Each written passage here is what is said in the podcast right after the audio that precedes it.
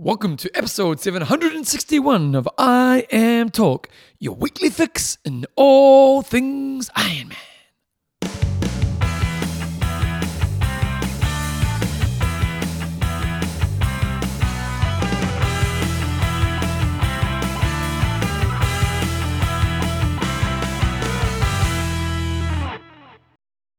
Rightio, team, welcome along to episode 761 of IMTalk with Coach John Newsom and Bevan James Oz. How you going, mate? Pretty good, Bevan. You got you got all dirt on your forehead. What's what's happening? I don't know. Do not know. I'm probably off my bike helmet or something like that. Well, you need to clean a bike helmet. Mm, I've had a swim this morning. I'm nice and clean. Well, obviously you're not. Swimming under the stars this morning. It was quite cool. Yeah, So- how, long, how, long, how much longer is that pool open for? Well, I wasn't going to swim this morning, but I got peer pressured into it. Okay. And uh, I did a bit of backstroke though. It was pretty cool swimming with the stars. Because it's getting it's getting dark, not getting light to about closer to seven o'clock now, is it? Yep. Jeepers creepers. Swimming, you're swimming with the stars, did you say? yeah. uh, Well, not with the stars, under the Oh, stars. who are you swimming with? Me and Nicole were in the far same day, just pounding it out. Both of us swimming pretty good. Very good. John's swim set's coming up later. Oh, I tell you, people people are already emailing for it, John. Well, that's why it's under questions and answers. oh, there we go. We get a lot.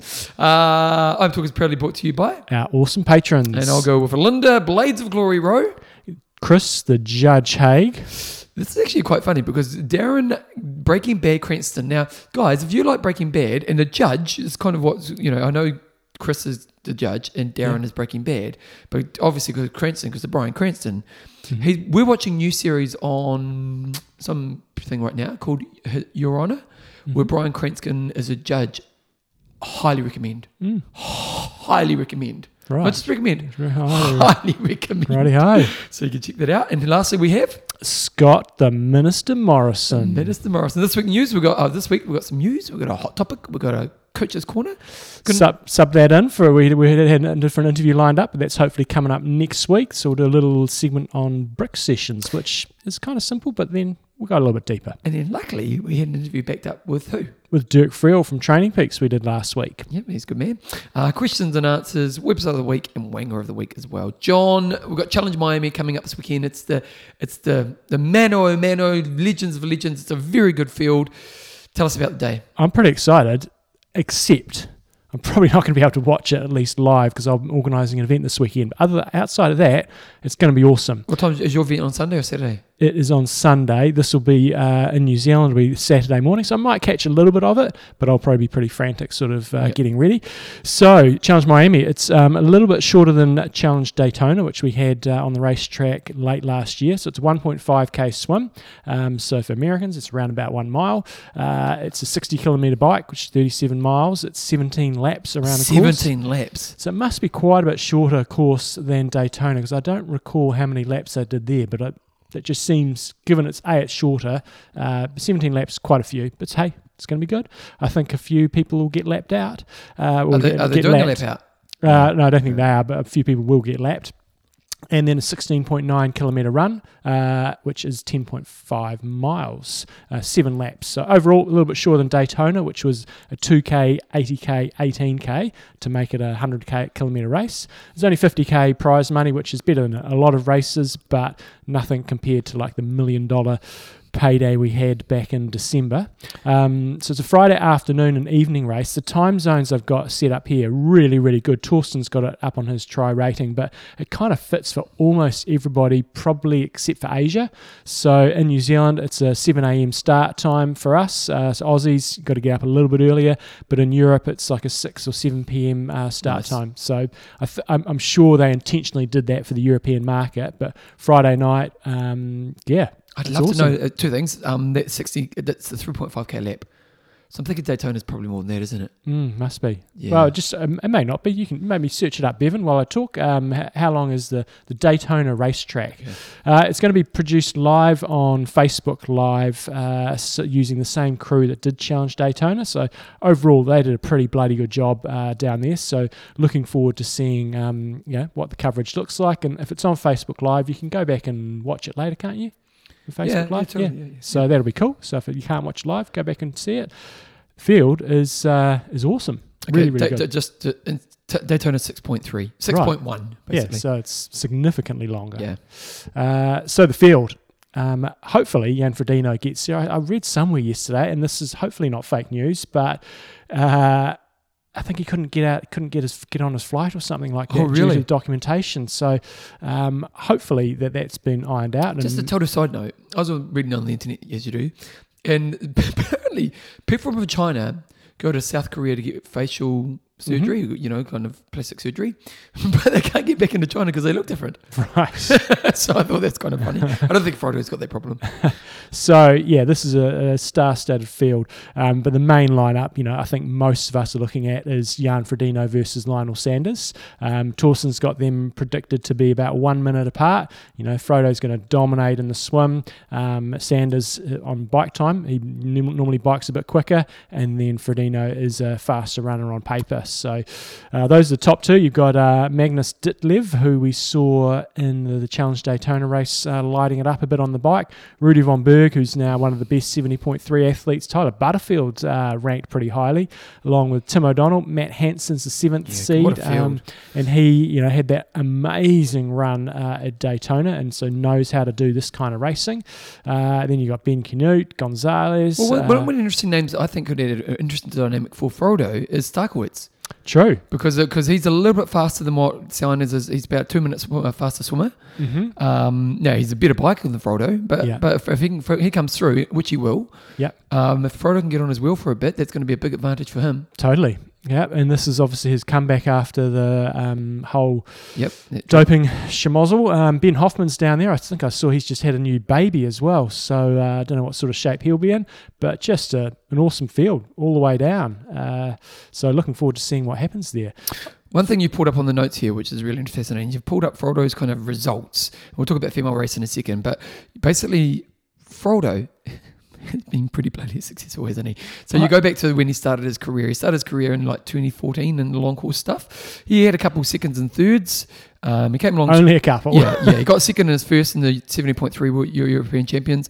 Kind of won a few 70.3s. Did uh, he did Ironman Germany? Got third. I'm pretty sure that was that really, really hot day, I think. Oh, okay. This is Yeah. back in 2014. hmm Then he did the World Championships, got third, and then pretty much from then onwards, he got second in Lanzarote. What happened there? And, uh, and I'm not taking anything away. Was that a training day? No, no, it wasn't quite a training day. He, um, but Jesse Thomas won that race. That's right. And we interviewed him. Jesse Thomas is a really good athlete, Yep. and so he won it fair and square. Jan Frodeno was either not in shape or um, just didn't fire, but he basically needed to be doing a validation Oh, somewhere. okay. So it's not like he, he went 844 in Lanzarote. It's not mucking around, but that's the only Well- defeat well, that he's had. Well, no, no. We also got 35th in Nakona that year, one year. So in 2017, he didn't do that well. But What's outside, interesting about that is he walked most of the marathon. sort of 401. It stood at a 9.15 with a 401.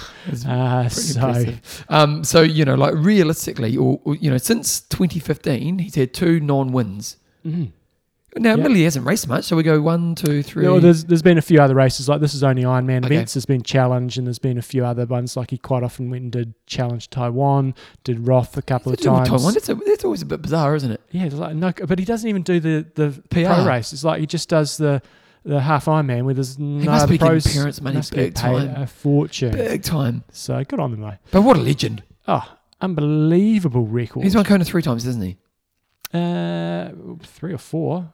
Yeah, I, I think, it might be it's three. four. He won 19. We never raced last year.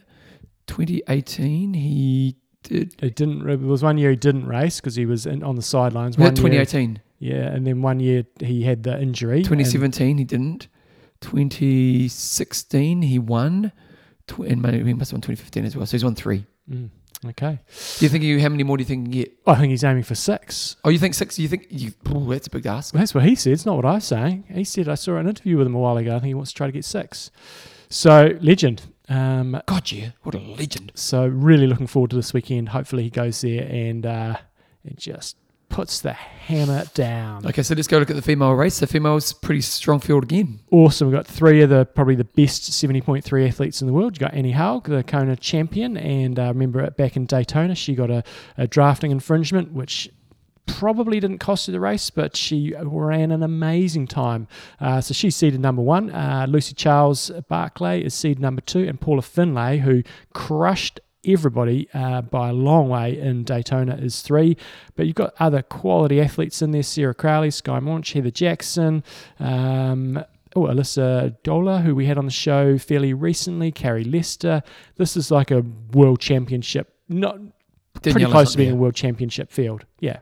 So, so looking forward to Kona this year, you're saying Anna Haug's kind of like, you know, you've, you pulled up her results as well. So if we go look, at her results, she's a bit like Friday. She is, just seems to be. Well, she's just kind of like she's six years behind Frodo in terms of her tracking, but I just looked at her results and thought, oh, you kind of started the same way that Frodo did. She had a, a third at the 70.3 World Champs. She had a third uh, in, in her first attempt in Kona. Um, and then since then, she's kind of just gone win, win, setting course records. Now, only won Kona once.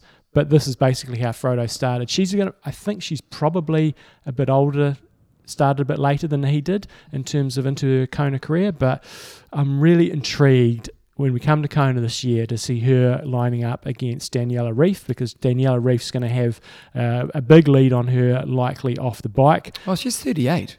Mm. Okay, I didn't realize so she's been old. around for quite a while. She Okay. gets long ITU career, but you know if she's going to run a 251 in Kona or something in that range, um, Daniela Ryf. Uh, she's still she's about a, th- a three hour sort of runner in Kona. She's going to need you know a good ten minutes on her to be safe. So really looking forward to that. Do you, who do you pick? And, and if we go to Kona, because Daniela had a bad year last year, or in 2019 now, isn't it? Um, in the last Kona, she had a bad race. Uh, we haven't, we didn't see her in the best of her day, and had a great race as well. But you're saying she's Mm. pretty stellar right now. It's going to be pretty interesting. I think it'd be quite close, but I think Ryf would probably still have it. If if they both had their best day, I still think Ryf with that domination on the bike would probably have enough to hang on. But if she's not on her A game, um, I think it could be pretty close. Uh, okay, so so again, this guys, if you are anywhere in the world, you can go check it out on Facebook. Uh, where is where's the link? You just look up Challenge One Miami just there. look up Challenge Miami or look up Challenge Family. They'll have it plastered everywhere. You think? Okay, do that. Also, we have seventy point three Dubai happening. Only fifteen thousand dollars in prize purse. That seems really poor. Um, It, it, it, it is really poor. considering the number of pros they've got racing, uh, and it's a high quality field for just a standard 70.3. Granted, there's nothing else really going on in the world, so um, anybody who can travel seems to be travelling. Pieter Heemeryck is uh, ranked number one in front of Maurice Clavel, Rudy Wild, Michael Weiss, and Andy Bushra. So good, strong field in there. you got guys like Matt Trautman as well. Um, and I know that, uh, where the hell's Joe Skipper? He's ranked like to come in 28th. So Joe's, you know, a long course specialist rather than a half Ironman athlete. Uh, so it'll be really interesting to see how he goes. He's been over in Dubai training the house down. He keeps posting all these videos of him just spanking it. So he's going to be well acclimatized to the heat.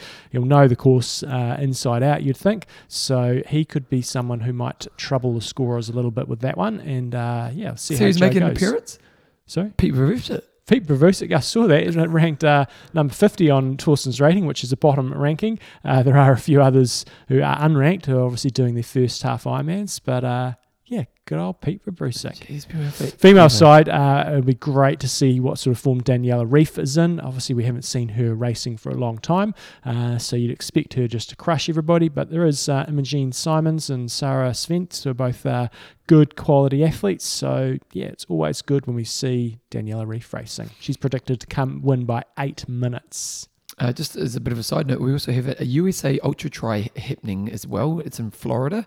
Uh, we've talked about this race for years, haven't we? Is this one of those, one of those random ones we pick up? I, was, I, I couldn't see that it's been cancelled or postponed or off or anything. Do you know what? So, It's Florida. I think Florida's yeah, kind of that's what I was thinking. anti-vax. So, so it's the, the Florida be wrong. A- Anvil Festival, um, and they've got a I think they've got a single, a single, a double, uh, and I think they normally have a longer one than that. So good luck if you're down there doing that. Um, it's just one another one of those courses where it's multi laps. You know, lap after lap after lap after lap. Probably a pretty small field, but pretty tough endurance test. Okay, uh, Ironman New Zealand has been rescheduled to the 27th of March, which is uh, which is an interesting time period because it's not two weeks post race; it's kind of three or four weeks. So it is. uh, I don't know. We were talking about last week about how would you train through this next block This was before we had the news that came out that it was post on the day, which yeah. So so just fascinating. I, I, just kind of think it'll be interesting to hear post race how it's affected certain athletes. So like some athletes will be, hey, it's actually worked for me. Maybe someone who's been slightly injured. Mhm. you know, especially for these elite guys and girls. Um, but who it's worked for and who it hasn't worked for. Elites will just get on with it. I don't think it'll affect them too much. I think the guys that race Challenge Wanaka, we had a couple there, Braden Currie and uh, the new fella Kyle Smith. It would probably help them, I reckon, just having that little bit extra recovery. Um, but for the age groupers, you know, the, the ones that I coach that, that are racing, you know, the initial thing that I said to them is the motivation, the initial motivation is going to be the hard part. So you just take a chilled out week, and then we just do another two weeks of training. Um, so the the things that you've got to be factored into the decision here is it is very hard to change all these race days of that magnitude. Yeah. And had this not been for COVID, I guarantee it would have been cancelled. But I think because of COVID, people were going to be flexible and they were going to try to just make it happen no, no matter what. So fingers crossed we keep safe in New Zealand and it can happen. Uh, but I think for, for most of the age groupers they, that said to me, they said, you know, took a few days just to get myself re- reset and now I'm good to go, motivated and uh, looking forward to it. I'll be interested to see how many people don't race. Mm. You know, because obviously some people won't be able to, and I'll be Mhm. interested to see was it sold out? No, definitely not. Okay, No. so be, uh, I doubt that they'll give us the before and after numbers, but Mm. it'll be interesting to see percentage of the field who weren't able to race because there Mm. will be some, unfortunately.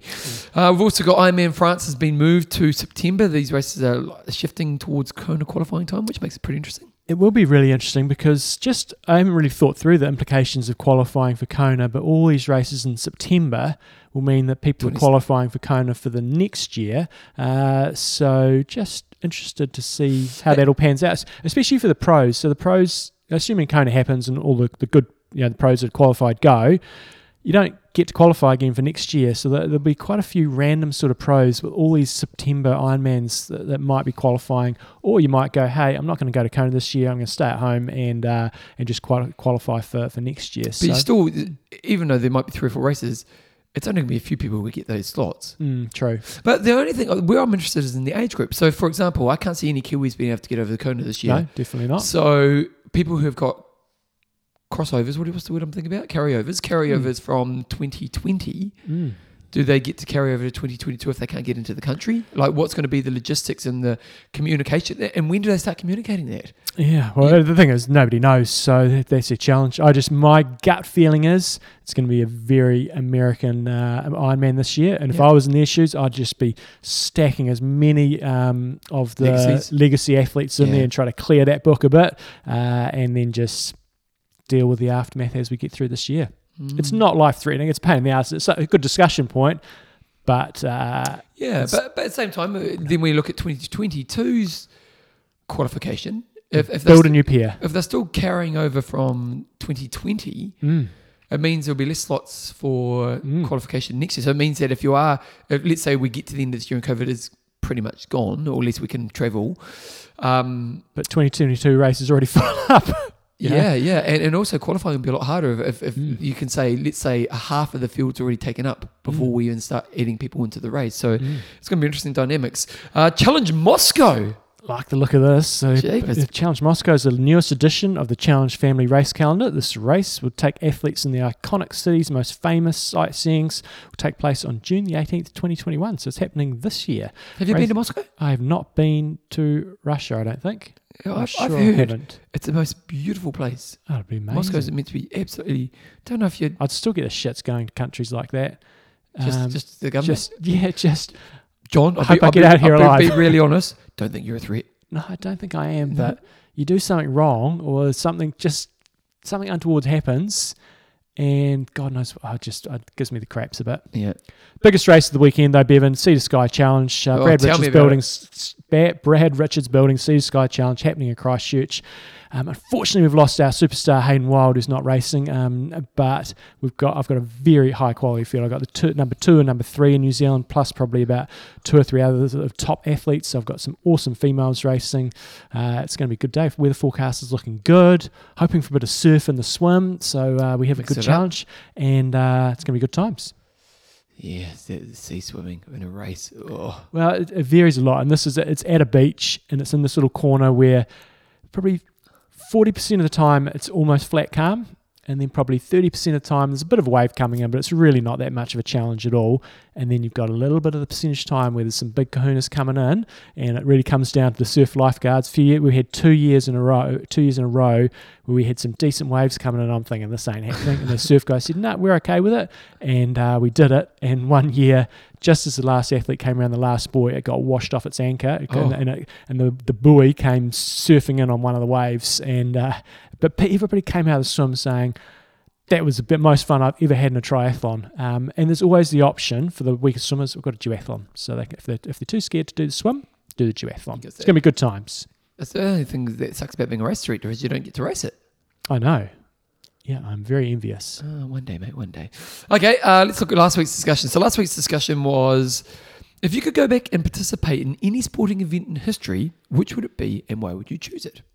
Steve Sutherland said the original Olympics from centuries ago, that would really be amazing, and I might even stand a chance to win any of the swimming events. I do remember looking at Did, they, swimming did they have times. swimming back in the original Olympics?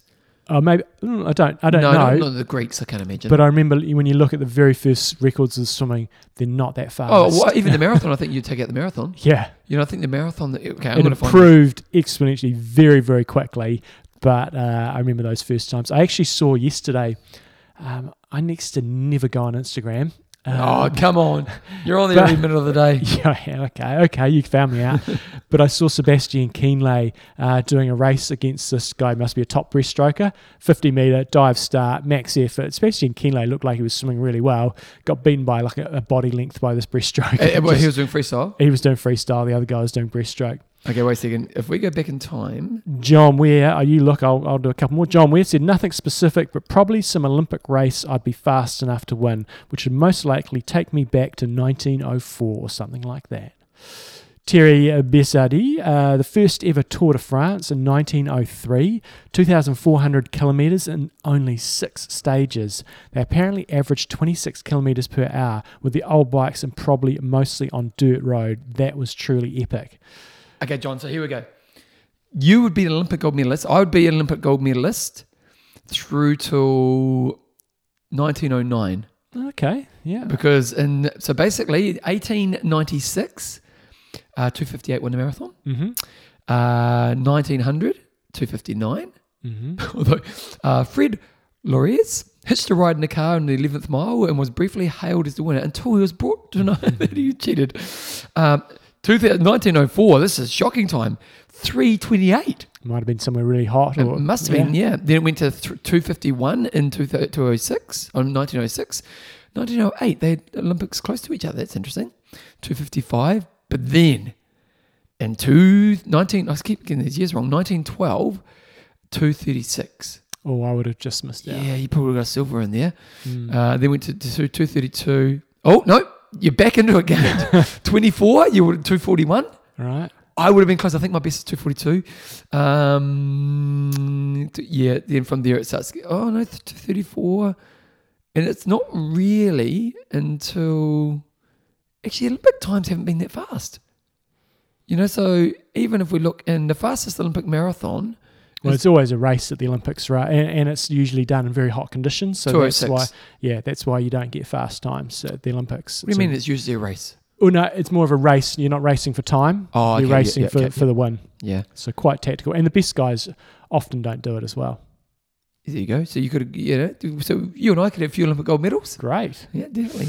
Uh, who, which ones have you done? I'm, I'm kind of. Uh, I'm up to Guy Pilkington. First Olympics, just all the nude events, very aero. Do they have nude events? Maybe they did. There you go. Guys, guys into it. Uh, Richard Swan being at the Golden Hour in Rome Olympics, Halberg and Snell. So that was a ki- when Kiwis. We got two medals in the 800 and the 1500. No, Halberg didn't get a gold. He got a. What did he? I'm not sure. Snell certainly did. Called the Golden Hour, you think it would be? Mm. Okay, let me have a look. Uh, this shows my lack of New Zealand history there. Uh, Matthew Burke, the 1936 Olympics in Nazi Germany. Hitler salutes Jesse Owen Love, uh, Lovelock, gold in 1500. There you go. He did win the gold. Uh, and that was in 1936. So not sure what have been competing in, though. Might have got a medal in the women's high jump. He did win a gold. He won. He actually won. I know one gold at the Olympics and two at the Commonwealth Games. Rome five five thousand. I think I was thinking of Lovelock. Or did Lovelock get gold? Or? Yeah, Lovelock did as well. Because didn't the com- Mm. commentator, commentator go, "Go Jack"? Yeah. You know, like Yeah, the commentator. true. It's a really beautiful piece of commentary in New Zealand history, and the and the commentator's obviously like a mate, and it Yeah. be- just becomes a real personal moment. He's going, "Come on, Jack," and in, a really kind of caring way. It's quite Mm. special. So I think we've done all of them, Bevan. Nobody wanted to go back in history too much. No, Bevan, where would you want to go? something like that. I, I think for me, it would be one of the uh, uh, possibly Commonwealth Games actually. Uh, so we had Commonwealth Games in Christchurch. In, John Walker. Uh, we had John Walker and Dick Taylor. So John Walker won the 1500 Yeah. and Dick Taylor won the 10,000 metres. Uh, and it would have been huge on home soil, huge crowds. That would, would have been awesome. Yeah, that would be pretty cool. So I think for me, an athletics event, uh, whether it's the Commonwealth Games or Olympic gold, I think you know you'd want to do something one of your countrymen had done. That's the way I feel anyway. Yeah, yeah, or, or, or like a really special sporting moment, like you know, um, winning the Rugby World Cup would be pretty cool to be at. You know, be a player on the field winning Rugby World Cup. That one when New Zealand won, it was so tense at the end. We, we, we, was it 2011? Mm-hmm. New Zealand won the Rugby World Cup, and it was a horrible game of rugby. Mm-hmm. And we were going into it, we'd been dominating the whole World Cup, and we playing the French, and the French were a good team, but we kind of thought we were going to smash them. And the last last 10 minutes, Mhm. we were, it was 11 10, wasn't it? So we're up Mm. by one point, and it's just tension, you know, and you just, the whole country just, there was no fun. And when Mm. we won, fun it wasn't celebration, it was just It was- relief, wasn't it? Mm. Yeah, so. The other one for me would be uh, riding in Tour de France and going up. Like one of the iconic finishes, whether it be Alpe d'Huez or the Tourmalet. So I wonder how uh, long we could be. You probably couldn't do this, but how far when Oh, you no. would have won the Tour de France? Don't think I ever would have. Oh, Even would've. on those donkey bikes, they were probably faster than me. No, you- back in the day. Yeah. Back in the day. Okay, uh, this week's discussion, John. What do we got here? We've got um, Will you watch Challenge Miami this weekend? And if not, what could be done to make you want to watch it? So, given this isn't a bloody 10 hour iron, iron distance race, you know, it's likely to be, I don't know, maybe maybe three hours, something like that, I think it's going to be. Um, so, what could they do to make you want to watch it? Okay, uh, website of the week. And this week's website is 255triathlon.com. And what it is, is it's the world's single, longest single day triathlon. You're going to swim 5K, you're going to bike 200K, and then you're going to run 50K. So they've just rounded up numbers, really, haven't they? Yeah, I just wanted to give them a bit of a plug. I saw it um, a few weeks ago, actually. Then I saw Alan Bryson, I think, uh, entered it. So I just think it's quite a. I, I I wonder what it's. I'm, I'm really intrigued to see what it's going to be like. So you're basically swimming. Uh, swim, you know, swim will be the swim, but then you're biking. Uh, so you're swimming 5k, which is yeah, it's a bit longer than the old 3.8, uh, and then you're one point, longer. Yep, and pretty then you go. maths. Your maths I amazing. know, I tell me about it. Um, you should be on Mastermind Oh, I specialist. Yep. specialist topics. Uh, quick fire, quick fire maths questions. um, and then you're going to bike down to a racing car track that isn't particularly long, and you're going to ride 55 laps of that to get 200 kilometers, so 20 kilometers longer than an Ironman. But what I think they've got set up there is you got um, you can have your own little sort of pit area in the in, Oh, okay. an aid station. So I think that would be quite an interesting way to have uh, you know, a bit more interactivity with your support crew. And instead of them just standing there watching, you know, you could get them engaged in terms of you could really refine what nutrition you want to be going on. You know, when you do an Ironman, you carry your nutrition at the start. Are you going to carry everything else? Are you just going to get on road support? And you kind of sometimes it's a bit hit and miss. You might Yep. miss your bottle, you might not get the right flavor. Whereas here, you can really have it dialed in, and you probably don't need to be carrying very much at all.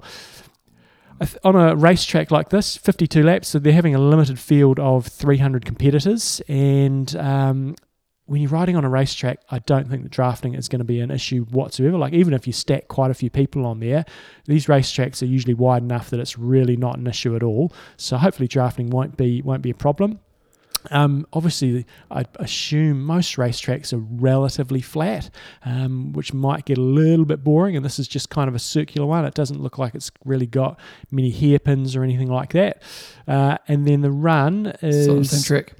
50 Ks, and you do have a couple of little twists and turns in the, the run course, um, but essentially you're running around the track as well, 10 laps.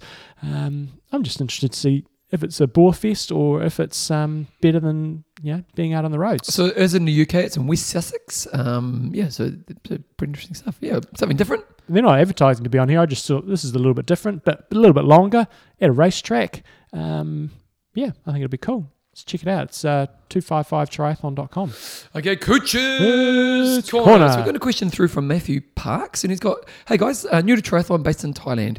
Could you discuss brick sessions? How often should you do them? How far would you suggest cycling and running? How hard should they be, etc."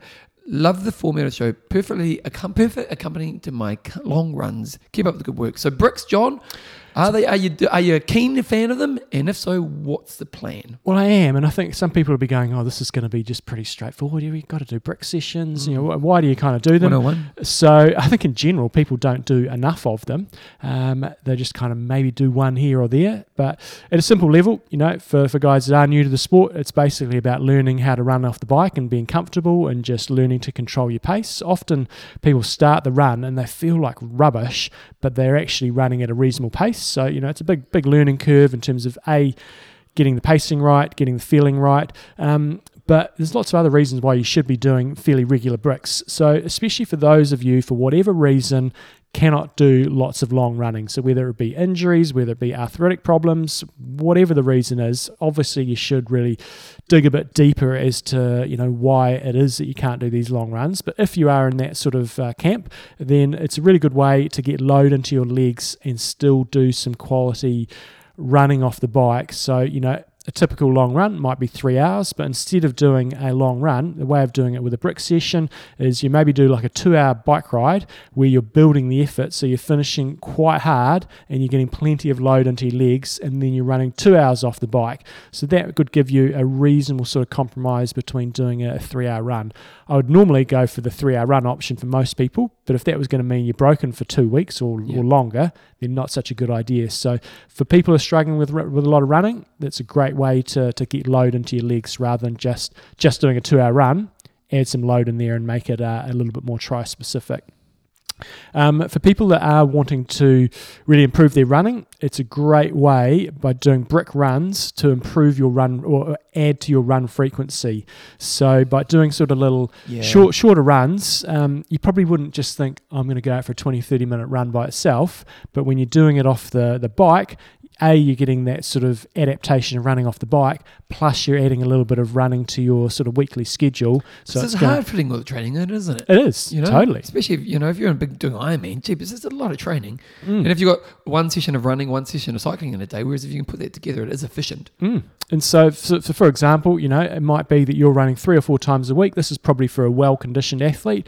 You add in a, f- you know, a couple of 30-minute sessions, gives you an extra, you know, it might be two 30-minute runs off, off a couple of your bikes. That'll give you an extra hour of running, essentially give you an extra, you know, one full run overall and can make a pretty significant difference to your sort of running uh, running ability. Next one up, I've got uh, doing bike run reps, adds load to your legs um, for the bike, so not fresh when you're riding all the time. So, what I'm meaning there is most of the time we go out biking, our legs are fresh, or they might be carrying fatigue from the day before. But if you do a series of bike run reps, then each time you start that bike, your legs are going to be uh, slightly more fatigued in a, in a different way. And that's good from a physiological point of view, but also mentally, it's good to sometimes do some riding when you're feeling like rubbish, because that's possibly what you're going to feel like in the race. And so it's a bit more of a, a mental conditioning session as well. So, one of the sessions that I really like doing myself, and I get a lot of athletes that I coach doing, is doing some bike run hill reps. So, you do four times through.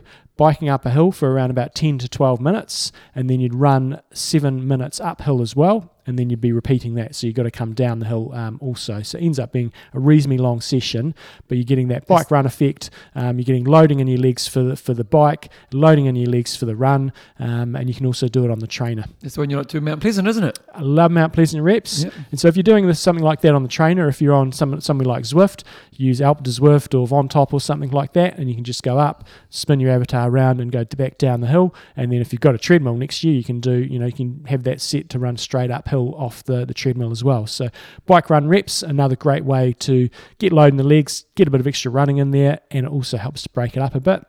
Uh, and yeah, that's one of the other points I've got down here. Just gives you a bit of variation rather than just doing a bike run all the time, uh, especially if you're doing short course racing.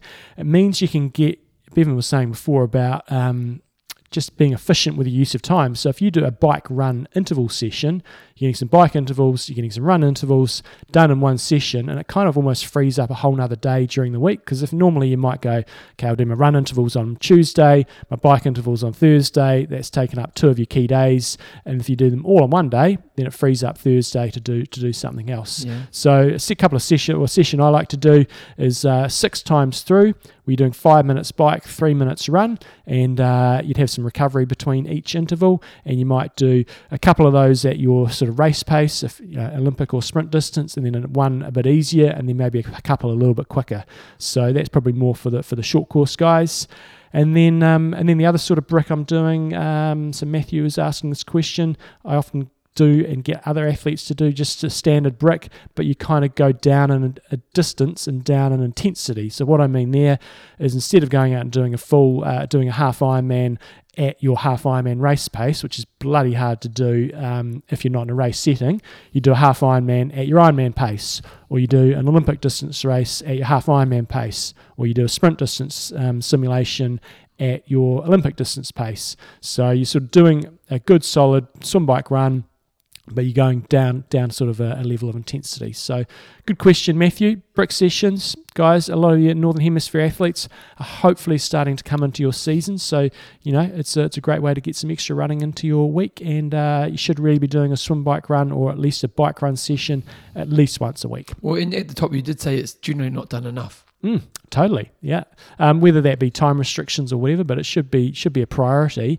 And you know, if you're doing a bike session, and again, say you're doing an indoor session and you've got an hour fifteen of time, you know, a lot of people just go, I haven't got time to do a bike run, and they're yeah. going to do you know, maybe a 10 minute warm down on their bike. Yep. Instead of doing an hour on the bike, You'd maybe go, I'll do 50 minutes and I'll jump straight off the bike instead yep. of doing a warm down.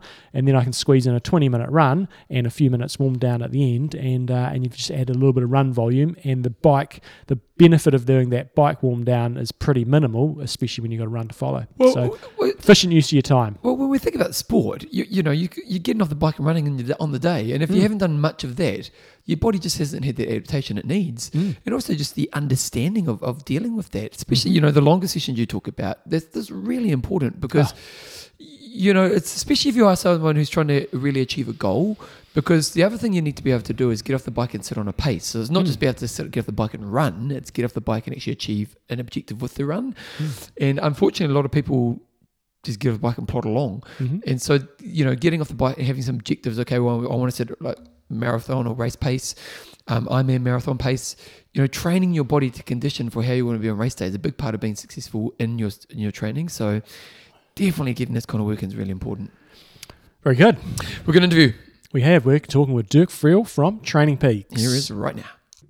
Okay, guys. Uh, so it's time to catch up with Training Peaks. Um, I'm intrigued to see what's been going on in the world of training because they are the specialists in analyzing everything we do, whether you're a coach, whether you're an athlete. Um, and I'm sure they've got some interesting insight into what everybody's been up to during this um, pretty pretty strange old 12 months we've had. So we've got Dirk Friel, um, we've had on the show before. We met him over in Kona a few years ago, sitting in the lobby of the yeah. King Kam Hotel. So welcome back to the show, Dirk. Absolutely. Need to get back to those good old times yeah, of at the King K. Thanks for having me on. So, um, I, one of the questions I had for you was the impact of COVID had in terms of, and, and I don't know how deeply you guys have looked at it, but in terms of the way people are training, obviously lots and lots of indoor stuff. But have you guys actually looked into what how people's habits have changed? Yeah, I mean, obviously the number one change is what you just mentioned, you know, the indoor, the volume of indoor files that we are receiving from, you know, Zwift leads the pack, and then there's others, of course. Um, but, you know, it's like 300% up, you know, especially when it really hit, you know, back in April, May, March, April, May timeframe. Um, that was a dramatic increase, especially during a time of year where traditionally you know, we see those type of workouts declining, you know, as Northern Hemisphere folks, you know, it warms up. Um, they, uh, so yeah, it was a, a black and white difference with that type of workout. Um, we didn't per se do any studies or really dig in to see what, you know, what changes are athletes uh, making at a finer point, you know, in terms of their workout selection per se. Um, I can't say the other kind of real positive, especially that we're we're seeing now, you know, coming into a new year, is we have more coached athletes now than ever before. And we have a coach match program. And February that we just wrapped up was our, you know, the our, our, our best month ever in terms of pairing athletes to coaches um, by far. So there's obviously a lot of demand. A lot of folks out there really obviously want to race, and I think a lot of folks are now into this new year, and they're they're gung ho. They they want to get a coach and get after it. So when races do come back, um, they're really revving to go. I I can make assumptions, you know, about 2020 and just having talked to coaches and athletes I think a lot of athletes, well, especially you know if they were working with a coach, they took the time to set a better foundation. Oftentimes, I find in my own racing experience, you know, racing can sometimes kind of put a pinch in in in the training itself, meaning that you when you're preparing for a race, you automatically are tapering, and therefore you're not really advancing or working on any specific you know weakness Whereas when you don't have races, um, you can just let it all hang loose and just really work on those weaknesses and try and improve areas that sometimes take you know months and months and months of work to have any adaptation and change. Um, so I think that's you know a lot of a lot of athletes have kind of taken that tact of let's come out of this stronger, and so they have changed their training maybe away from as you know little like probably less intensity and more foundation work. What about you guys as, as a business? You know obviously you're mm. a you know you're an online business um, but in terms of the, your personal business practices has it just been sort of work from home or have you guys adapted to the changing climate very much? Yeah in terms of our our, our office situation obviously basically march 1st of 2020 we went fully remote and it's obviously fairly easy for us to do as, as a software mm, company. Yeah. Um, I think yeah, obviously we just had many, many more Zoom meetings as everybody else probably has as well. Um, so that was that that went really smooth. However, I think you know we still are looking forward to the day when we can actually go back into the office because for several reasons. You know, a lot of folks have you know kids and family and all, all kinds of stuff obviously at home which can make it difficult to work from home you know when you when you have all these disruptions going on. Um, so certainly some folks just find the office can be a place where they can be more productive. That's not the case for everybody but certainly there's a good number of our staff that you know that is the case. Um, and you know we look forward to getting teams back together. It, it I, you know, I think making a connection personally and having more free flow of conversation. You see the hand gestures and the face. You know, it's more than Zoom, right? When you're in a room together, really like brainstorming, and those whiteboard sessions are very difficult to reproduce via Zoom. Um, and we really thrive on those sessions. So, looking forward to getting back in the office um, you know, whenever that happens. Just, just lastly, on, on a kind of a business note, you know, yeah. this this time has made us look at the world in slightly different ways. But there's sometimes there's lessons we only learned because we've had this time. So, for you as a business, and maybe as you know, just in what you do, what are the lessons that maybe COVID had taught you that maybe you wouldn't have learned unless we had COVID? Yeah. Wow. Great. Great question. Um, I think I came out of it with the you know overall kind of positive i kind of hate to say but athletes really need their it's more about the process if you will than per se the event outcome. Everybody's focused on the event outcome but if you can really embrace the process and improving as an athlete and that includes lifestyle and and everything right? Like are you still a triathlete if you never raced again? Like, yes, the question can be absolutely yes. You know, I lived the not, not me personally, but you know, many of your listeners obviously live the triathlon lifestyle. They, they are triathletes independent of actually going to the start line. And we saw that reflected within Training Peaks. You know, the coach business held up. Training plan sales definitely took a, a, a drop because they're shorter time frames that tend to be eight to 12 weeks and they're actually preparing you for one specific day. So we saw you know a, a downtick in training plan sales, but then we saw an uptick in actual personal coaching um, business. Um, and then you know we saw a lot of athletes that then set personal challenges. And this was an opportunity for them to say, okay, I want to ride a certain distance or complete, you know, a point to point event, or, you know, it could be, um, you know, gravel obviously is kind of a big thing now. And I, I had a personal challenge myself to do a four day gravel um, bike trip, you know, this past summer. So I prepared for that. So it was kind of like a, a good feeling that athletes are still there. They're still athletes. They're still triathletes, independent of the races, and they still need that expert instruction for that self fulfillment to become the best athlete they can become. You know, working with an expert in their field can can help make that happen. So, I guess that that made me feel good that it just didn't all completely vanish because races are gone. Now we have that to look forward to when races do come back. Exactly. Now we know a lot of um, the listeners use Training Peaks, um, but often they only use it at a very, very basic level. Um, so, just in terms of what you guys have been up to, um, and and perhaps some developments that you guys have made that you think I don't know if everybody really understands it. So, what have you guys sort of been up to maybe in the last six to twelve months, and some of the new things that have come out that maybe not everybody's quite jumped on board with um, at this stage? Yeah, you know, I mean I think the main theme in, internally has been focusing on the coach athlete relationship and making that communications um, more efficient. Um, we released um, the ability to set goals on your mobile app within the you know Training Peaks mobile app. You can actually set and view goals now. Um, you can also we released I think like two months ago the capability to share notes.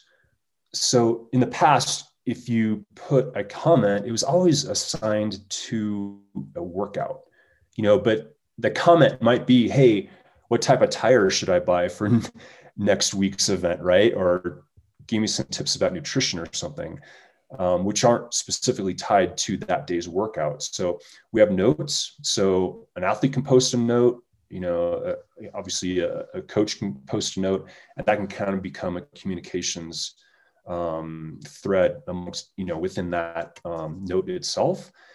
Um, and then here shortly, we are going to release athlete availability.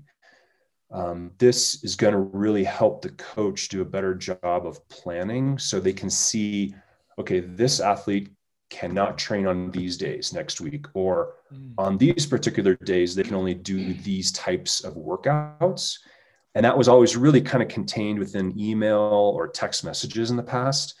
Um, now it's actually going to be evident right there on the calendar. And if a, a coach plans something um, on top of a week and there's a conflict, you know, that'll get, get notification to the coach that, ah, aha, there's a red flag. You know, you assigned a swim on this day and this athlete can't actually do a swim. So it's going to be, it's going to help the coach better manage the planning capability around the athlete's lifestyle. So we really have been honing in on that coach athlete relationship and kind of communications. Mm, nice. I like the sound of that. Yeah, it makes it more efficient, doesn't yeah, it? Yeah, and it's just uh, easy communication too. I certainly use the, the notes um, feature that's come out, and for coaches out there, you can have notes that are hidden so that you can see them and the athlete can't, which is which is helpful. Um, and then I use it when it's not hidden as well. So awesome. We also had uh, comments from coaches whereby they needed notifications. So I don't know if that's launched yet or not, but. You know athletes were putting notes but the coach would you know just just miss it yeah. um, so now we're going to launch notifications to the coach notifying them of a new note um, from an athlete so again another way to make the coach more efficient and you know really at the end of the day create a better quality service back to the athlete Nice. And we had um, we've got a few topics to go over um, that we've had ideas from listeners. So thanks to everybody that posted things on on Facebook, and we're just going to look at a few areas: um, swim, run, and indoor cycling. Firstly, uh, we had a few questions around TSS. Um, so if you're not on Training Peaks, you're not going to know what we're talking about. But maybe um, can you just give us a quick summary of what TSS is, and then we'll kind of delve into both the swim and, and running outside. Yeah. Well, there's different components to training stress score. So we'll, we'll inform your listeners on some other metrics as well that, that compose training stress score. Um, so essentially training stress score, there's many ways to describe a workout. You know, I ran for an hour. Okay. Well, how hard did you run? Well, that's intensity. So when we prescribe as a coach a workout, it you know always has some sense of duration and intensity. Well, TSS takes into account intensity and duration and comes up with a single value number. Um, the range is really from zero to 100 TSS points per hour. You can, if your threshold is set correctly, you can't ever attain more than 100 training stress score points in an hour. And if you do see that happening, then you should question your, your threshold settings. Um, so then you can start to compare workout to workout and say, oh, this workout, um, the same workout will, pr- if you improve, will imp- will create fewer TSS points at the same intensity and duration. That's the entire point to training is you want to get faster at the same you know heart rate let's say um, so as that happens you readjust your threshold. And now, lo and behold, it takes more workload to attain the same TSS score. Again, that's the point in training is to improve. And what was hard in the past is now easy to do today. So it's not set in stone. You know, it certainly changes based upon your threshold settings, but you can start to then look at TSS is, you know, a number on a particular day for a particular workout but you can now start to look at those points in total and kind of tally them up you know how many tss points did i do this week this month? Um, that allows you to start to compare month to month year over year. So what did i do in march of 2020 what do i intend to do in march of 2021 and a great way to do that is to look at the total TSS um, accumulation. So it's a great way to kind of um, quantify training. There's so many more aspects to training than than TSS, but it's one great kind of metric for for athletes to use, and they can compare workout to workout. Um, it really isn't per se meant to tr- to compare athlete to athlete. You really should kind of keep it kind of to yourself, you know, um, because you know my threshold is different than somebody else's threshold. Um, we can't compare at the end of the day how many TSS points did that aggregate, but I'm not going to change my training based on that other person's TSS score today. So that's a long-winded kind of explanation, but it's it's a way to kind of tally today's workout that includes intensity and duration. Now, with um, it's obviously really different between the sports. You know, with with cycling, right. we've got um, you know a lot of people have have power meters now. You've got speed, you've got a few metrics you can measure. Likewise with running, um, but with swimming, you know, it's obviously being supported by the water. It doesn't take such a heavy load on on your body. So, how do you kind of work out the the TSS for swimming? And I will also say that a lot of people don't really know their their sort of thresholds for swimming, especially if they're non-swimmers. Yeah, absolutely. I mean, there's a lot of science behind it. A lot, you know, there's a, a lengthy formula. There's a great blog post on our on the Training Peaks blog that Matt Fitzgerald wrote mm, about. Um, what was that? We'll, we'll, put a link for that in our show notes because I, I, I, came across that yesterday and it was a really good explanation. Yeah. Um, it's definitely a lengthy formula which you don't want to do by hand every single day. Um, but you know we've incorporated those formulas into training peaks. So you know the first thing to do is go out and you know figure out what your threshold is for swimming. And you know matt explains that. Once you have that pace, you know, your threshold pace, not power, you can enter that into your zones um, calculator in Training Peaks, and then choose the mat fit or the sorry, it would be the 80 20 um, swim zones methodology, and then it'll calculate your pace zones, your swim pace zones, um, based, based on his methodology. Then, when you complete your swim, all you, we really need is the you know time and distance, and then it will calculate the swim TSS from there.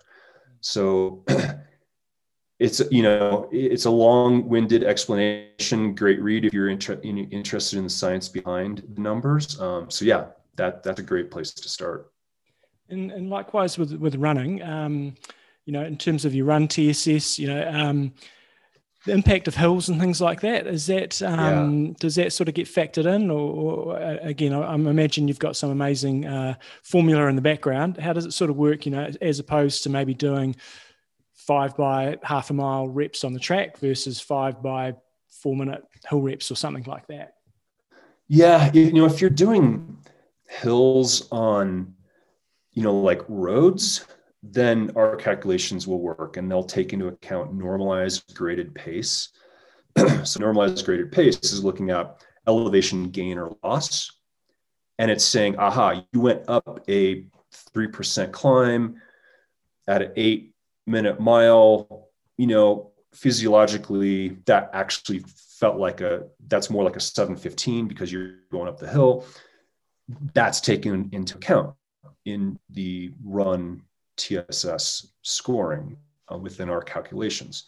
However, when you start to get into trail running and you're going up steep trails, and oftentimes you're doing more walking or power hiking, you know, up a 20% grade, you know, that is where the sometimes the you know the watches and the calculations kind of fall apart a bit and they don't really account for you know that heavy stress on the body the steeper the grades.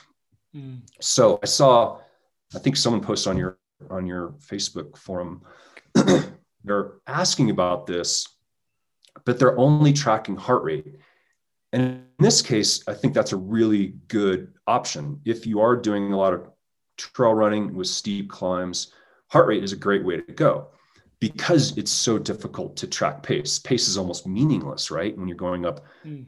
some crazy steep incline and you're you're hiking, um, you might be hiking at a 20 minute mile, you know. So uh, the the heart rate becomes a better gauge of the intensity at that point. So I have this myself when I do trail running in Colorado. You know, I go off, go off heart rate instead of my. I have a Garmin on. It's telling me my pace but it's pretty useless. Therefore, I use heart rate. Um, when I get done with the workout, it will give me an, a heart rate TSS score um, for that run. And I, what I do, I've heard other coaches do this, is for every thousand feet gained, so that's that 300 meters. Roughly, yep. So for every thousand feet gained within the workout, add an extra 10 TSS points to the HRTSS. Nice. so I certainly do that myself to account for that added stress. And a lot of it's more about the stress of the downhill and the uphill, right? Mm, mm, mm. So if I do, you know, 3,000 vertical feet in my run, I'm going to add 30 extra points to the TSS value. Nice, very good. And the, the last area we had a question on was um, just around indoor cycling zones. So you know, for, for non-training peaks users, you know, you can you can set a session as a cycling workout. you can set a mountain bike workout. A few people are asking whether or not there'll be the, the ability to have a um, an indoor trainer sort of uh, work out because some people's zones are different in terms of their indoor zones versus the outdoor zones. If they're on a different type of bike or they've, their power meter reads differently inside versus outside. So I guess what's your sort of response to you know, indoor cycling zones? Yeah, you know, the way we look at it as this is a much bigger topic. It's more around new sports in general, not just solving for indoor cycling, but other sports, you know, do you want to add yoga or do you want to add yeah. you know different types of cross country skiing or whatever it might be?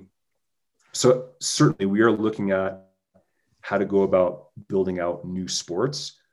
In the interim however not a lot of people realize that you can set custom zones for workout type um, custom and other so the workaround currently would be okay i'm going to do an indoor workout and all my indoor workouts are going to be of sport type custom.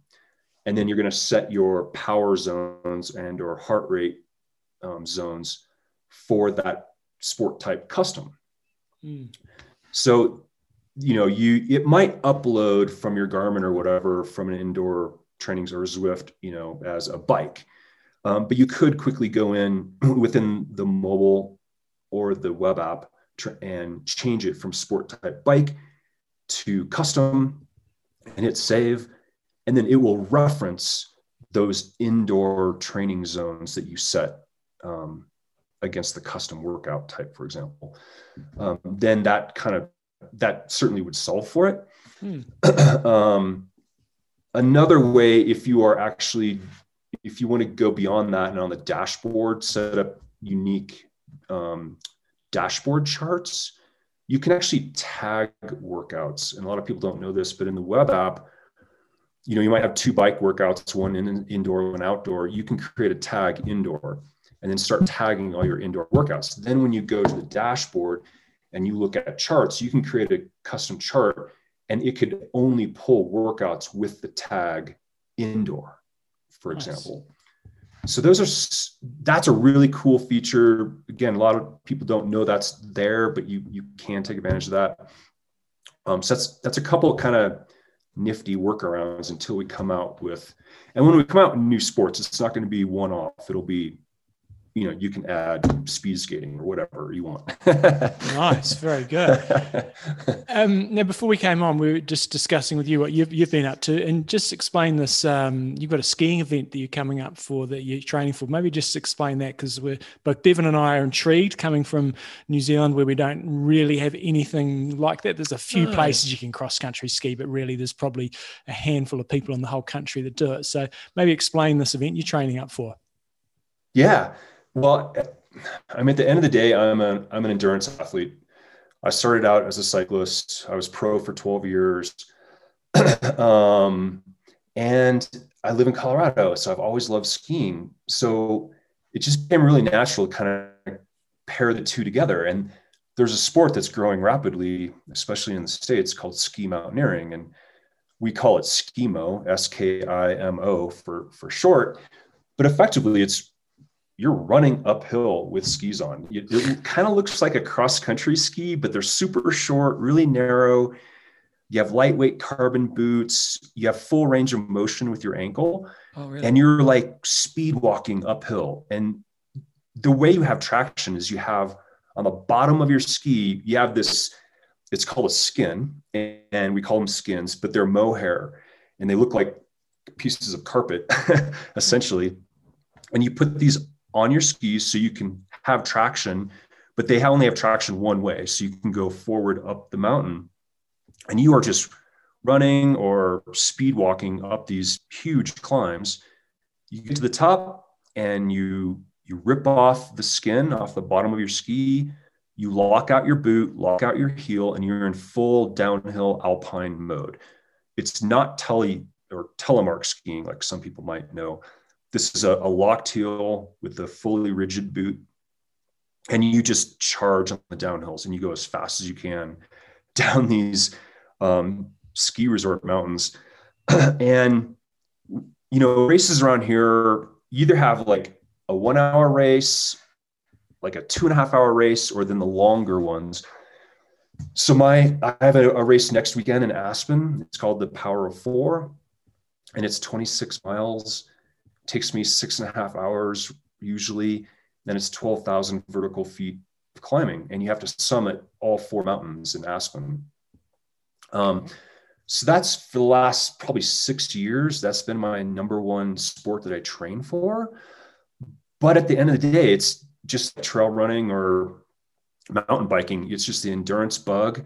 of you know getting a threshold going uphill and then bombing down the backside and and enjoying the day and back in the woods. And um, it's a growing sport. It's it's awesome here to do in colorado. And, and a lot of um, runners and triathletes are actually kind of picking it up. Tony De, um, or sorry tim deboom. You know i see he is out doing it. Um, i know um, uh, Ryan Bolton, you know, um, there's there's some kind of bigger names that kind of work it into their training as well, and um, it's a great it's a, it's a great fun fun sport. Sounds awesome. It'd be, Cool. it'd be cool just doing those peaks. Yeah. Yeah. Wicked. Oh, guys, if you want to check out all this stuff, go to trainingpeaks.com. Uh, check out what they're up to. And Dirk, as always, thanks heaps for your time. Yeah. Yeah, thanks you, thanks guys, that was great. Yeah, good talking to you. Jumbo, your thoughts? Yep, I, I know there's a lot of athletes out there who use Training Peaks. I know a lot use um, other platforms as well, but I really just wanted to uh, try to get some of those terms defined and just try to help out you listeners with a few of the questions that you had. If you sort of really want to go data driven in terms of your CSS and your TSS and um, all that sort of stuff, then hopefully that's helped a little bit there. Okay. Uh, you can go to trainingpeaks.com to, if, you, if you're not already on Training Peaks. Okay, guys, let's do Wanger of the Week.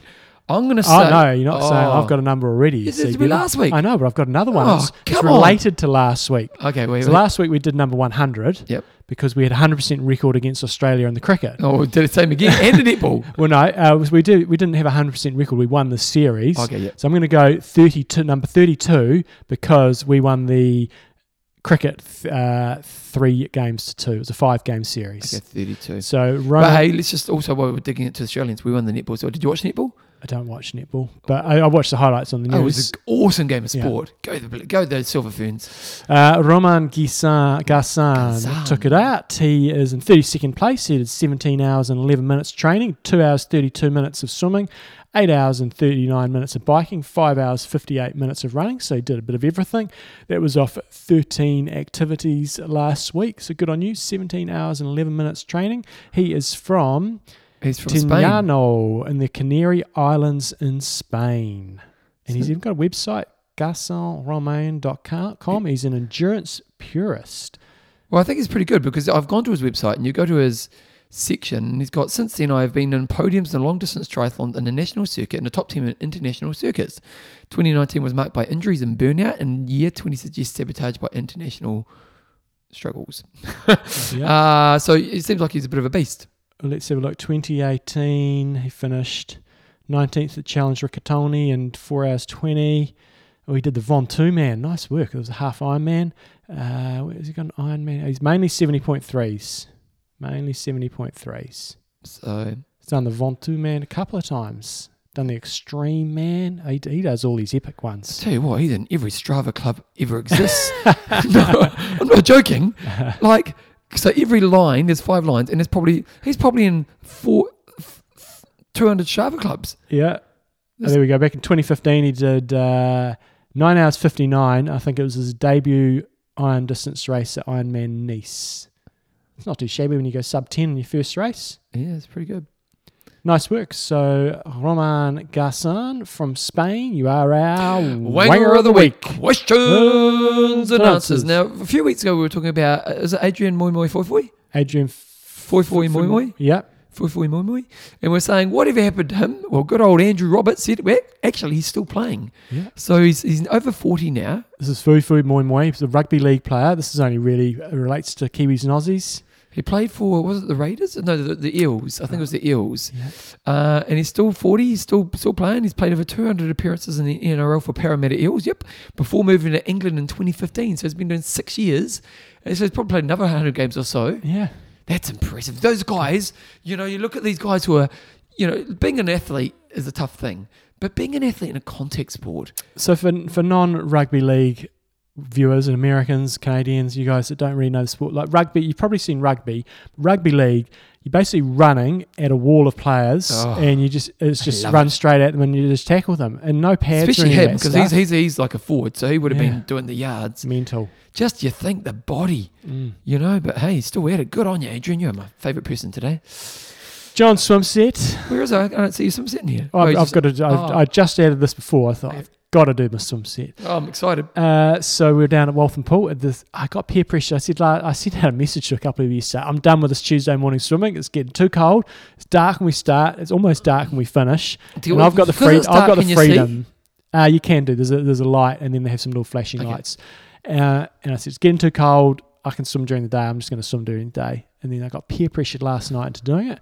Pretty happy that I went along because the pool was nice and warm this morning. Stars in the sky. It was pretty cool. Me and Nicole in the lane, a couple other fellas in the other lane. The swim set was we started off 600.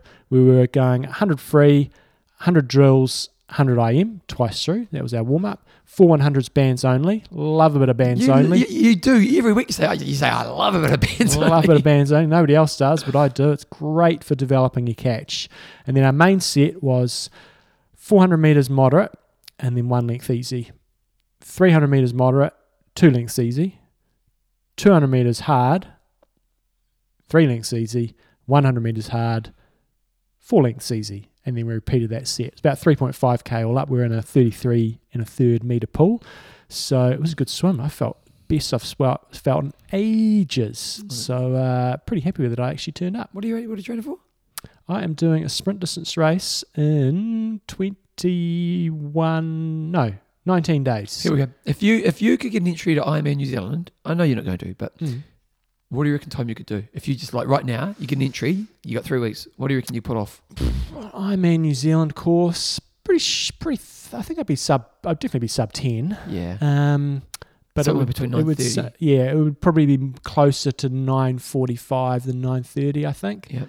Um, yeah, I, I mean, I, when I go out and did, I did a Olympic distance iron, uh, uh, uh, Olympic distance simulation with Tyrone the other day. Uh, it just was when Ironman was supposed to be on, and I was riding at Ironman Power, which is 235 watts, um, and heart rate's pretty good. But just legs cannot handle it. Like I was after 40k, I was like a bit pooped. Uh, If, if so- we can if we can manage to scheme you an entry, would you do it? no, Go on. no, I've got Because no. you, you don't have to worry about Belinda because it's three weeks away. I'm not motivated to do it, all. And, could- and it's the same weekend as my sprint. So We could say, yeah, who cares about a sprint when you can do an Ironman? that's that's kind of malarkey that comes out of long distance that people's. I was discussing this with a Here 16 we year go. I old think, I think we're at about training last night. He's, he was going, "Why would you want to do that short stuff when you can do the long?" I said, "The short stuff is harder than the long stuff." And Well, no, Greg, apparently not. You don't Greg want to do it. Jones, uh, the short stuff's harder than the long stuff. But Greg Jones was there. He said the hardest thing I've done is a 5k race. It's miles harder than doing an Ironman, uh, and I totally agree. The hard, the short stuff is great for you. Uh, I love the long stuff, but you've got to be in the right frame of mind. If, I've I can fundraise zero interest. If I can fundraise your entry, because you'll be able to get an entry, if you pay me twenty thousand dollars, I'll go and do it. done. Lock it in, Eddie. Yeah. I wish I had twenty thousand dollars. It's the same when we're in Kona. I've got zero mo- when we're on the sidelines. I've Oh, got yeah. zero motivation to do it. But once you go, yep, I want to do it, Then it's on. it's totally different um, ball game. Okay, let's say thank you to our patrons. Sam, the Wild One Walls, He's a good man, he is. Uh, Peter, the Insider Colson. Michael, don't back down, Becker. And then we've got Tom, the distinctive bland. Um, John, we've got, uh, if you want to get show email to you, just go to imtalk.me. It's on there. You can also become a patron there. Thank you to all the patrons. When you become a patron, you get a gift, but more importantly, you support the show. Uh, coaching, coachjohnnewsom.com. For my podcast, I released an episode yesterday with uh, American Fitness Professional. Uh, is where you get that. If you wanted to send us some content, it's imtalk uh, podcast at gmail.com. Age group of the week, cool websites and stuff like that. John, you goss. Pretty stock standard week last week, although low motivation last week. Just, you know, when you have those weeks I never do. I never. Oh. I never have a low motivation. Like I, I, I always my. I always talk about this kind of idea of what's your baseline. Hmm. You know, so what's your baseline level of activity? And for me, it's you know, it's kind of. But I, and I it's pretty. I think one day since my operation, I didn't do the exercise when I was meant to. Mm. Yeah, I never have that. Well, it wasn't. It wasn't. It was just low motivation for everything. It was just like doing this work for for being at a different level. That's probably not going to happen. this is Oh, wasting okay. my time. Yep. And then I was just getting pissed off. And uh, but back on it. Just good when you have a low motivation week. I still got shit done, which was which was good. Outside of that, Bevan, just getting uh, pumped to get this race done and dusted this weekend. Watching the black. Have you watched the Blacklist? On I, th- I think I think we're about ten years behind everybody else. Do you know what? We watched the first episode, and it didn't get us. oh, But we we are too harsh on shows Hmm. because we quit after one episode. horses for course, isn't it? You've recommended a few things, and I've watched them, and I go, "This is just Oh, rubbish. that's not- that's not true.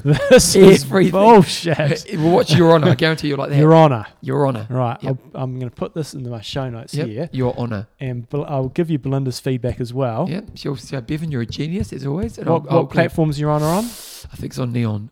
Oh, you're going to make me pay for this shit. Well, no, because what you do is you do a little bit of you do a little bit of Netflix because you get all the shows after a while. Mhm. Then you then you're on Neon for a while. I tell you what, I did watch the cricket last week, Bevan. Oh, did you pay for it then? Well, funny you should say that. So I'm thinking, bugger it, I'm going to watch this. We've won the first two games. It went downhill. And I thought, I'm on it. I'm going to go do it and I'm going to watch these games. Luckily, when I'm there, I got a seven day free trial. I was Oh, it well. And then I'm watching it going, bloody Bevan, cocksucker, Bevan. it's my Bevan's fault. fault. You're wasting my time. I'm on here and I've watched two games. We got absolutely smoked. Yeah, they pulled their pants And I was just like, this is a hard watch. And I was like, begrudgingly thought, I'm going to watch this last game. And we smashed. Bevan's going to get it if we don't win Ah, so do you thank me now? I do thank you. That Yeah, last game was uh, that was a that was a pants pulling down in the other direction. Yeah, it was was, solid. it was an interesting series. So that was good, Bevan. Watching uh, the, the problem with Blacklist, it's eight series long. I, th- I think we'll be done at the end of series two. Well, we're loving the American Office. If you you would watched the Ricky Gervais Office, Yeah, yeah, definitely. Well, the American one is is just as good. Really? Yeah, it's it's actually it's different because it's the same premise, Mm-hmm. and the, the main character's an awkward, difficult character. But um, I've watched a bit of that. I struggle with it. oh, I love we, we love it. We fall in love with it. It's absolutely brilliant. Uh, and Your Honour, there you go. Your Any Honour. other goss? That is. Any- I've got what- my old I'm talk Yeah, on top on today. today. The long sleeve action. Athletes and coffees of Hawaii and try-bys. Well, the interview we're doing next week, um, I went back and we've interviewed the guest. I went back and it was 2008. Interviewed him in show 107 or 108. So I'll go back and have a quick listen. Wonder, wonder what we sounded like back then. And Bevan's go, Welcome to episode 108 of IMTalk. Yeah, um, John and I did today's show over Skype and the recording didn't work. Oh, really? And so here's just a couple of interviews that John did. I remember. I remember the first time we interviewed Molina. So, so, and I'd only really just met Molina. I knew he was a legend, but I didn't really, you know, I hadn't really spent much time with him. And he came around to the old studios at St Yeah. Martin's Road, and he came around. It was real nice, and, and we did this interview. And for some reason, it just was crackly as. Yeah. And I probably spent twelve hours trying to get it. I was so gutted. I, I did put it out, but it was just not good audio, and I was just so gutted because because we had. I think our first person of note was Karyn Ballance. Yep. Back in the day. the other day. And uh, and she she won Ironman New Zealand a couple of times, so she was Mhm. a pretty good athlete. But when you get Molina, Hmm. you know, legend of the sport, and I think it was our second big interview, and and it was just a total disaster. I mean, it was absolutely heartbroken. Uh, no other goss. No. I, oh, no, I was going to ask, how's Tommy going in high school? Great. Yep. He's all good. Athletics the other day. No, he's going all right. Girls coming in the thing now? Um, not really on his radar. I think they, they are on other people's radar, but Yeah. not not yet. No. yeah. Bevan, what's your, your exercise? What's your, your you cranking it? I've I've um there's gonna be the, the there's gonna be a half Ironman again in October this year. Gonna be I've just got an email the other day and I'm gonna work towards Well, the Oxman. No, like a, a simulation like we did this year, sort of a Kona weekend simulation. put me up for So. You've got uh, you've got a few weeks to get yourself ready. If I ever do that again, I have had to train. uh, that was I did my calf, I did my back, it made my back worse. It, it was not a good time for me, John. Uh, what have I? Oh, I've been, yeah, I've been training. I've been doing lots. You know what I used to do when I was when I first started in fitness? Is every week I'd do a 15 minute interval, and it was like 30 seconds max, 30 seconds off times 15. Mhm. And I jumped on one of those assault bikes every day and did that. Assault bikes. Yeah, so it's one of those bikes where it's it's basically you can't it has no power gauge. You just basically go on there, and it's arms and Oh, legs. right, yeah, I know what you yeah, mean. and it's kind of got the wind, kind of like Yep. yep. Um, oh, jeepers, I was dying, a good in a good way. You know when you just absolutely and so that's probably the first intense session I've done. Keep reading my my medieval book. Mm-hmm. Tell you what, you did not want to be alive. So it's from 19 the 1300 to 1400 Mm-hmm. Disease. So in World War One, guess how many people of the population of England or England UK died? Don't know. You, enlighten us. One point six percent. Mm. In the plague, guess how many died? Quite a high percentage. Nearly fifty percent, I think it was. Mm. And the thing about the, the plague, which is really fascinating, was there was only like a one year period, but then they had lots of plagues in that century. Mm. So then about five, ten years later, they had another plague which killed fifteen percent of the population. Mm. Imagine that. Imagine like in the next year, like I know we're in this kind of crazy COVID time, and, and obviously some people are going through some pretty tough stuff, but fifty percent, Mm. you know, and I actually reckon it was quite a big influence on what happened in society after the fact because the class system, although the class system stayed on, it was, you know, it changed after the fact. It's I'm loving the book is called The Time Traveler's Guide to Medieval England. Highly recommend if you like a bit of kind of you know just something that's a bit factual. Other than that, John, my other goss is the band's playing live on Friday night. Right. We're playing live, Yeah. and, and we're not just doing our old couple songs in front of another band. Mm-hmm. We're playing the whole set. Right. Yeah, and and now we're not getting paid, but we are getting Yeah. free beers. And I don't drink, John, Yeah. so they better be giving me free coke For better. because because one time years ago, my mate Jeff did one of those boxing matches. Mm-hmm. You know, the charity boxing Mhm. matches. Great night, and we thought Jeff's doing it. We're paying for the table, Yeah. so we paid. I don't think it was like two hundred bucks a head. It was, Mhm. it was pretty expensive for someone like me. Mm. And uh, went along, put on the feast right by a great spot, Mhm. and all the alcohol you could drink. And I said, I just want some coke. And they said, Oh, you got to pay for coke.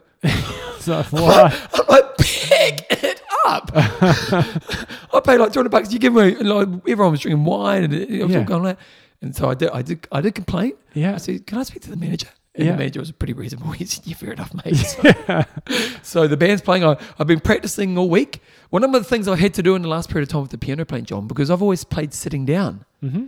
And as a live performer, Got to get up there and be Elton John and get a. yeah, I suppose gotta- he sat down. a he, bit, he but- does sit down, but you gotta you gotta have some bit of bit of display of your energy. Mm. Now, so in the last four months, I've been practicing standing up. Mm-hmm. Now, first, you, I look like a stiff candle. Mm-hmm. Like I literally just look like this. Yeah. People love this in the podcasting. Yeah. But now I've started to move. I'm starting to Mm. bop. My facials, I'm not quite sure about the facials yet. That'd be dark.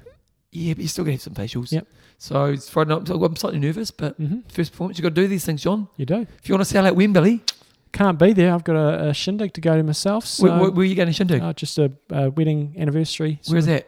Uh, in Redcliffs. Oh, yeah, I'm in Redcliffs as well. right. Take the whole crew down then. Okay, let's wrap it up, John. Iron Russ. I'm Train hard. train smart. Kia kaha.